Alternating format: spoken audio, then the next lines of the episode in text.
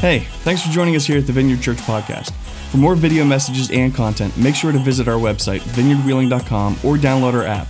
There's a lot of great resources there that are free and will help you grow closer to God and help you connect with the church. Right now, let's go to our next gen pastor, Myron Jellison, for this week's message.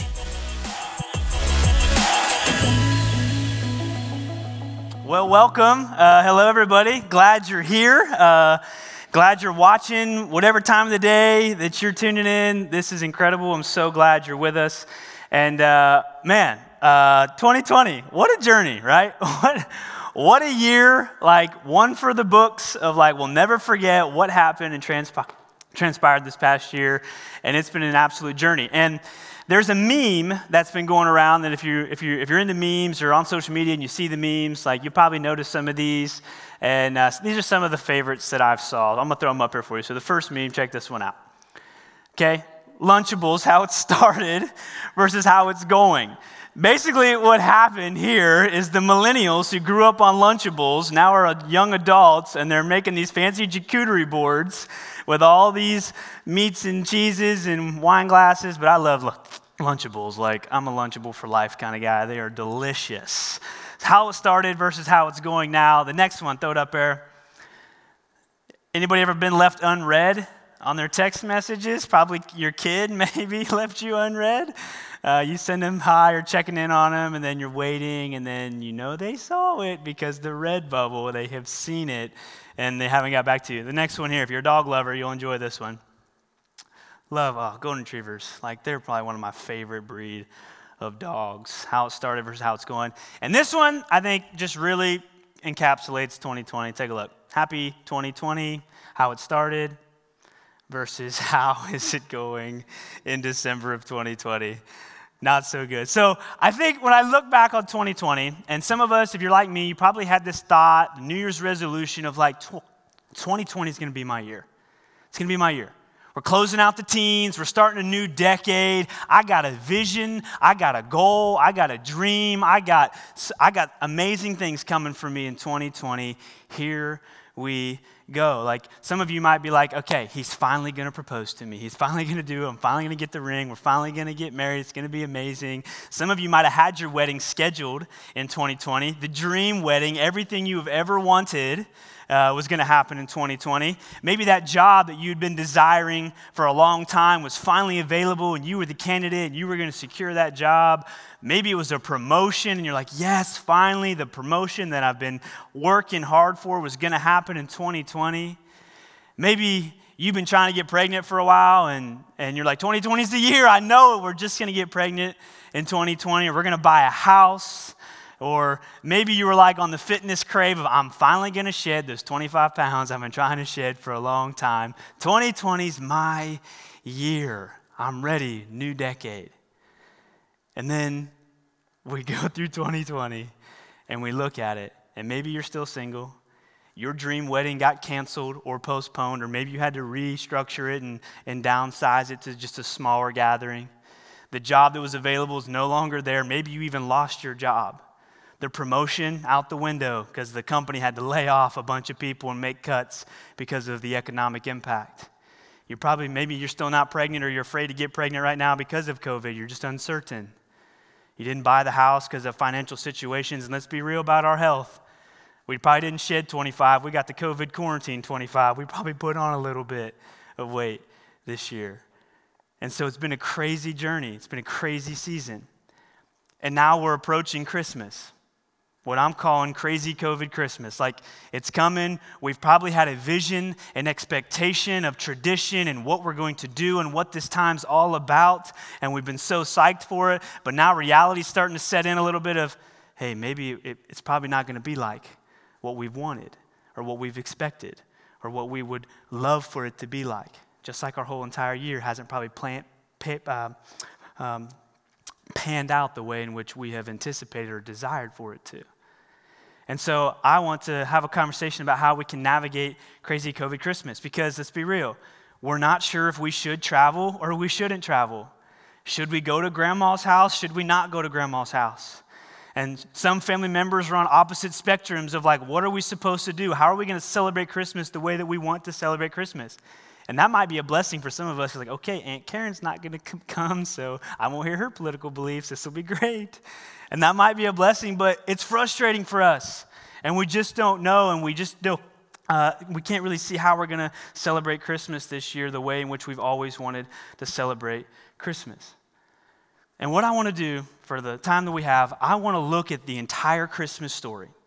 I want to look at I want to look at the time before, leading up to, and the actual birth of, and then I'm going to give a quick little summary of the life just after, and give us this big synopsis, the best I possibly can, for you to see just how crazy everything was leading up to, and the actual account of the birth of Jesus, which is why we celebrate Christmas in the first place. And your job, or my, my, my uh, ask for you, is that you would read four chapters of the Bible before Christmas. I know that sounds like, oh my gosh, that's a ton. It'll take you 10 minutes, I promise. Take you 10 minutes.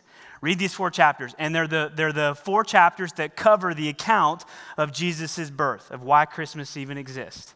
And it's Matthew chapter 1 and 2, and the book of Luke, chapter 1 and 2. Those are, the, those are two of the Gospels. Matthew, Mark, Luke, and John are the first four books of the Bible, the Gospels. Matthew 1 and 2, Luke 1 and 2, read it. I'm going to summarize it as best as I can, and I want us to see and have a perspective of just how crazy it was leading up to and the birth of Jesus, our Savior. So I want to start with Zachariah and Elizabeth, okay? Zachariah and Elizabeth are John the Baptist's parents.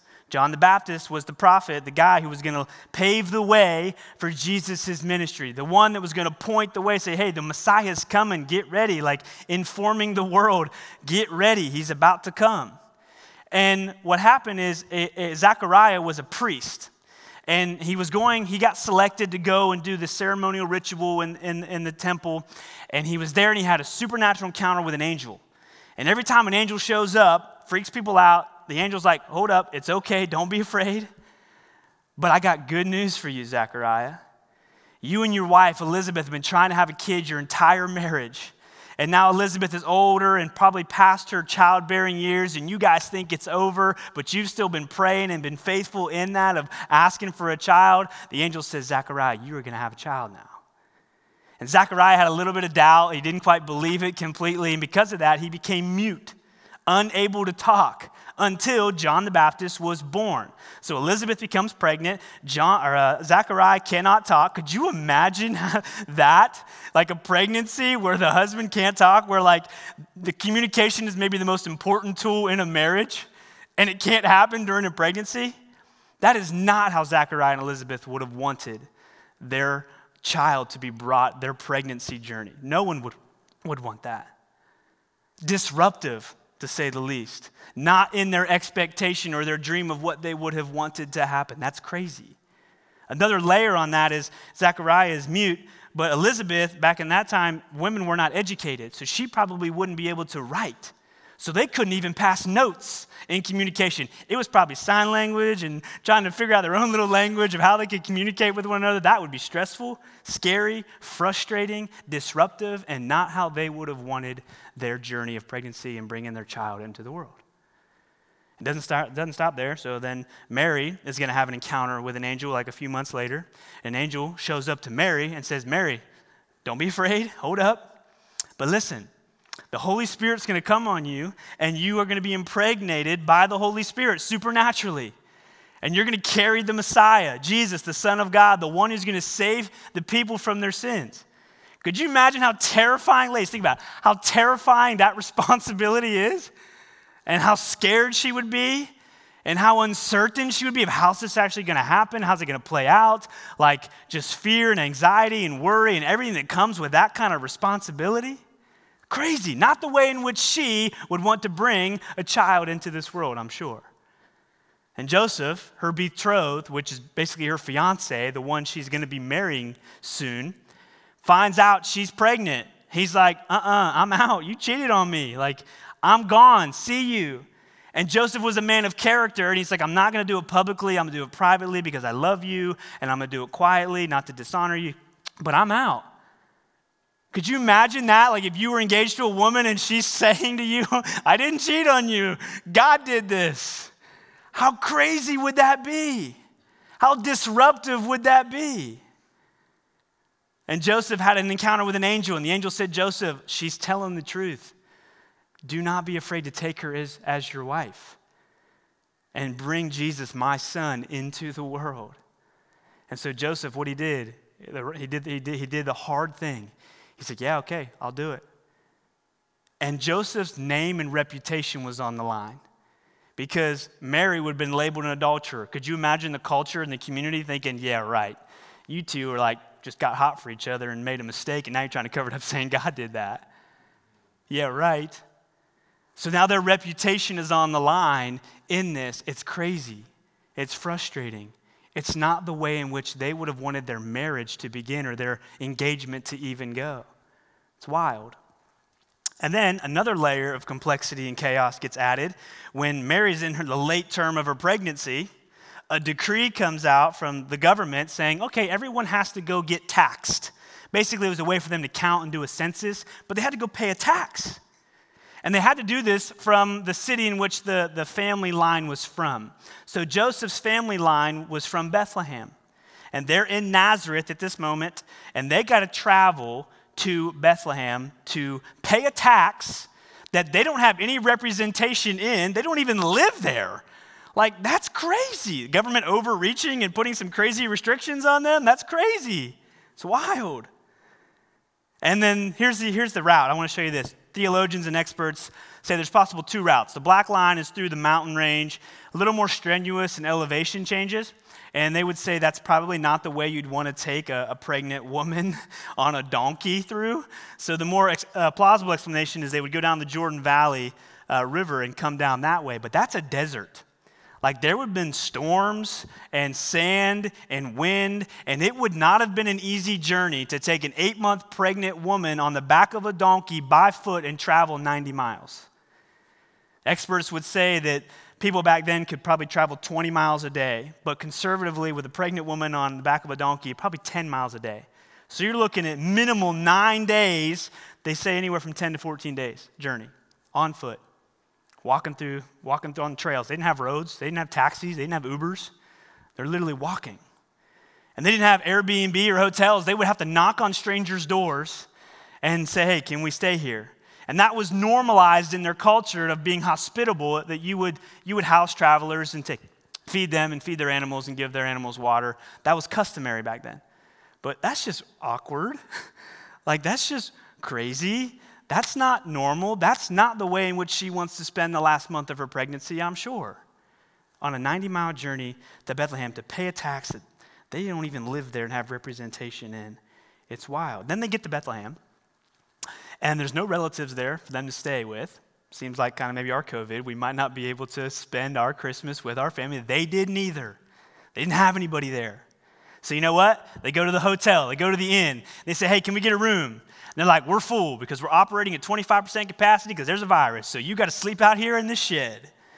So they go to this little lean to, maybe stable thing where the, where the animals could, could shelter during the night for the people staying in the hotel. And that is where she would give birth to Jesus. God's Son, the Messiah, the Savior of the world. How crazy is all of that leading up to that moment? Not the way you and I would write it. We'd write it in a palace with luxury and fluff and beautiful. We would never even begin to imagine that this kind of crazy would produce the miracle of a Savior. It's wild. It's crazy.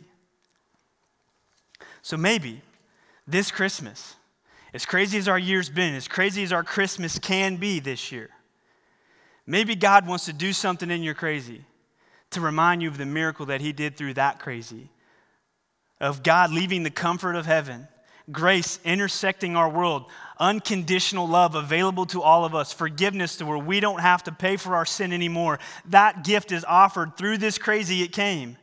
And maybe through your crazy, God wants to do something profound in your life this year, or closing out this year in this Christmas season. That we would focus back in and we would realize the significance of that moment in Christmas and the implications for you and I lives and how amazing it is, but how crazy it was leading up to. And here's what I know to be true God shows up in the crazy, He shows up in your crazy. And if you don't believe me, talk to Christians and say, Tell me about your life, tell me about your story. And I guarantee, moment after moment, story after story, they'll say the times in when my faith increased the most was just after a hardship, a trial, or a chaotic moment in my life. God shows up in the crazy. He shows up in your crazy, and He wants to do something profound and, and a miracle or a breakthrough in your life. But it wouldn't have been possible without the crazy. So maybe we wouldn't look back on 2020 and be bummed out and like, man, I wish I could just forget it. But we would look back and reflect and say, God, this Christmas, I want to reflect on you and the miracle that you are through the crazy of that first Christmas. And say, God, do something amazing in my life this Christmas coming through my crazy and get back to a simpler Christmas. And I have a couple things that I want to encourage us with as we do kind of navigate this season.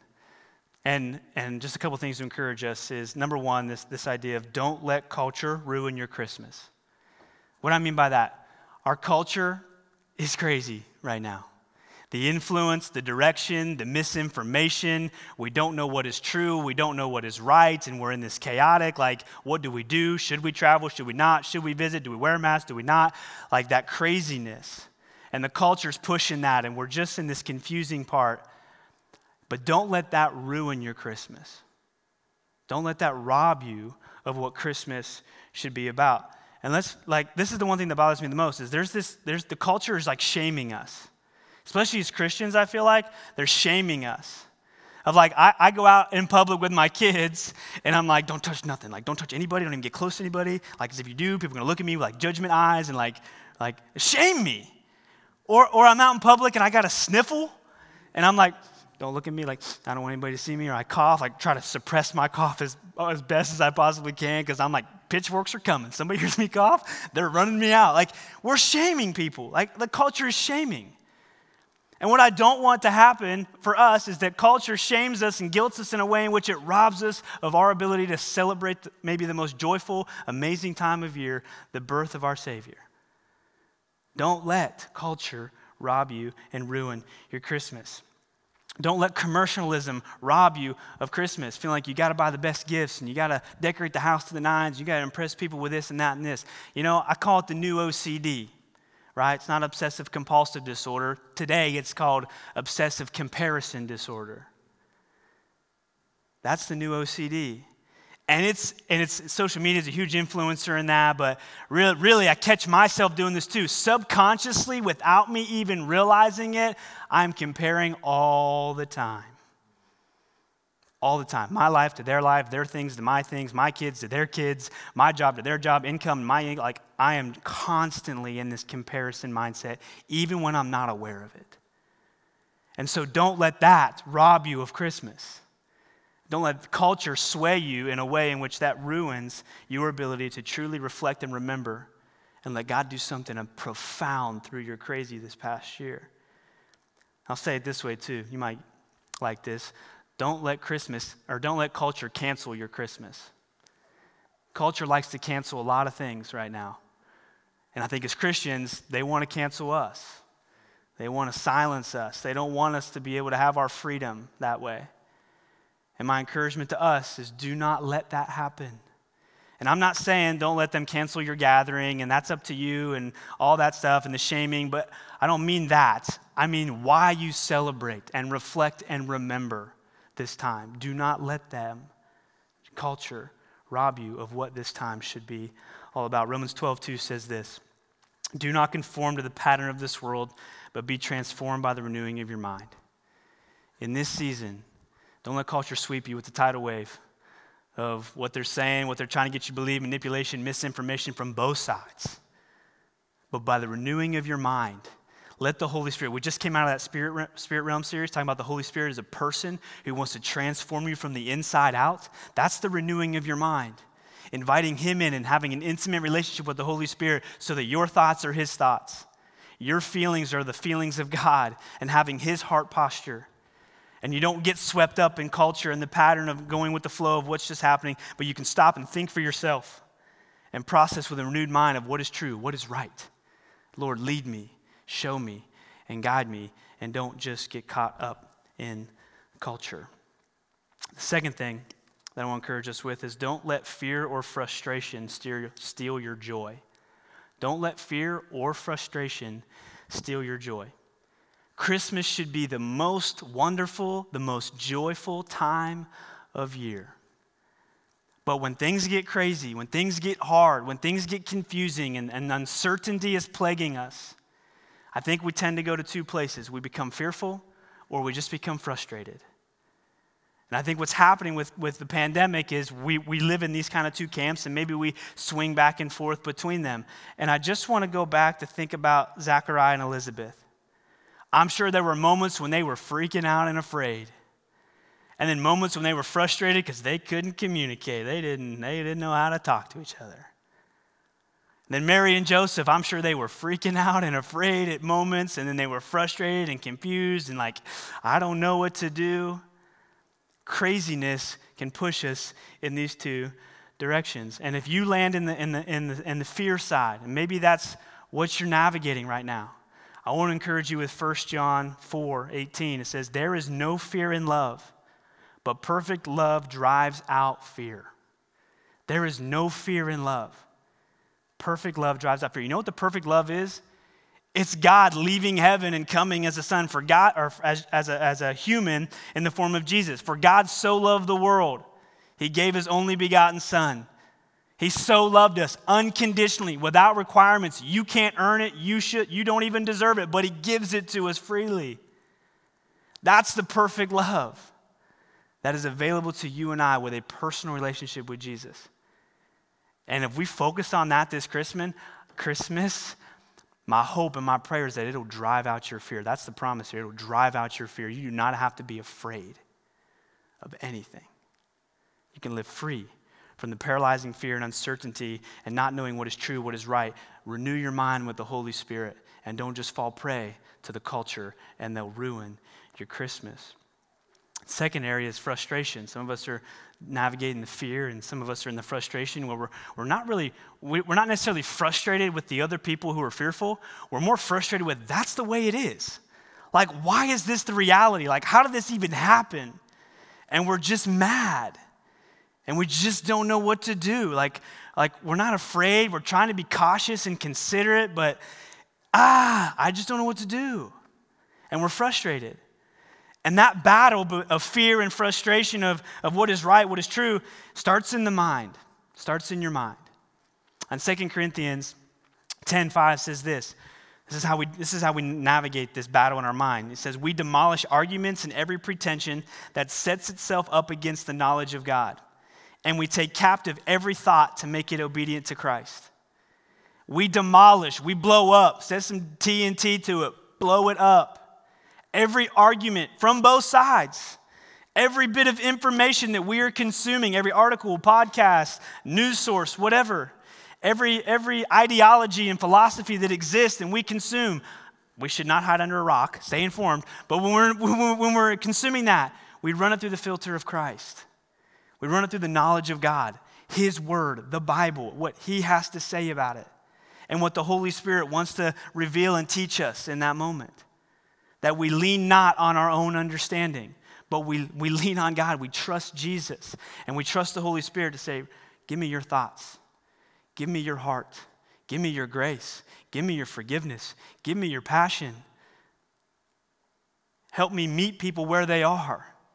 Help me to understand and not just go with what I'm comfortable with or what my preference is, but that I would really step back and not live in fear or frustration and take every argument, every pretension, every philosophy, ideology, and run it through God's Word, His truth, and the Holy Spirit, what He's saying to you. And my hope is that fear and frustration, we can live in the middle and we can approach one another with the Christmas spirit.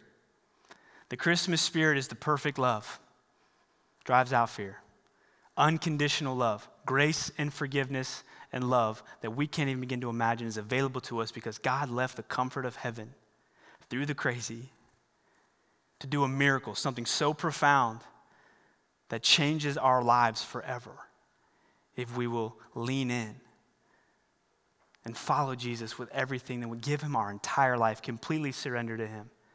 And I hope that's what this Christmas is for you a time for you to reflect and remember, cherish that and what it represents and means in your life. Meet people where they are, in their fear and in their frustration. Try to understand and love them. Love them. Extend grace to them. Extend forgiveness to them and love them above all else. Do not let Christmas cancel, or don't let culture cancel your Christmas. Don't let it rob you of the joy that you should have this Christmas season. And I don't know what it looks like for you, but my hope is no matter what it looks like for you, if you're alone by yourself, that you would throw a party for Jesus, just party of one for Jesus. And it would be amazing, and God would do something incredible in your heart and in your mind for the future. He would grow your faith in a way in which you can't even begin to imagine or explain. And if it is your normal every, every year Christmas, nothing's changed for you, focus on the reason why you're gathering still. And don't lose sight of it. Let's make this crazy COVID Christmas just an incredible Christmas of God doing a miracle and a breakthrough in your life. Let me pray for us. Jesus, I am so grateful and thankful that you arrived on earth with a purpose and, and an intention to save all of us by dying on the cross in our place. And I pray that this Christmas, outside the gifts and the family and the gatherings and the traditions, God, you would show up in a way just to remind us and sink that deeper into our heart and into our mind. And that the gospel would be alive in our hearts and in our minds this Christmas as we celebrate, reflect, and remember. And God, through our crazy, whatever our crazy has been, I pray that you would let us look back and see your hand on our life through this past year. And that you are working and transforming us from the inside out and doing something profound and a miracle and a breakthrough for us that is only explainable by your hand and your provision, your goodness, your love for us. And I pray that Christmas would not be robbed, stolen from us, and we would cherish it and we would seek you, lean into you more now than ever. And I pray in Jesus' name. Amen. Thanks again for joining us here at the Vineyard. It's our greatest desire to see you find and follow God, and we hope that this podcast has helped you do just that. For more video messages and content, make sure to visit our website, vineyardwheeling.com, or download our app. Again, thanks for joining us this week. We'll see you next time.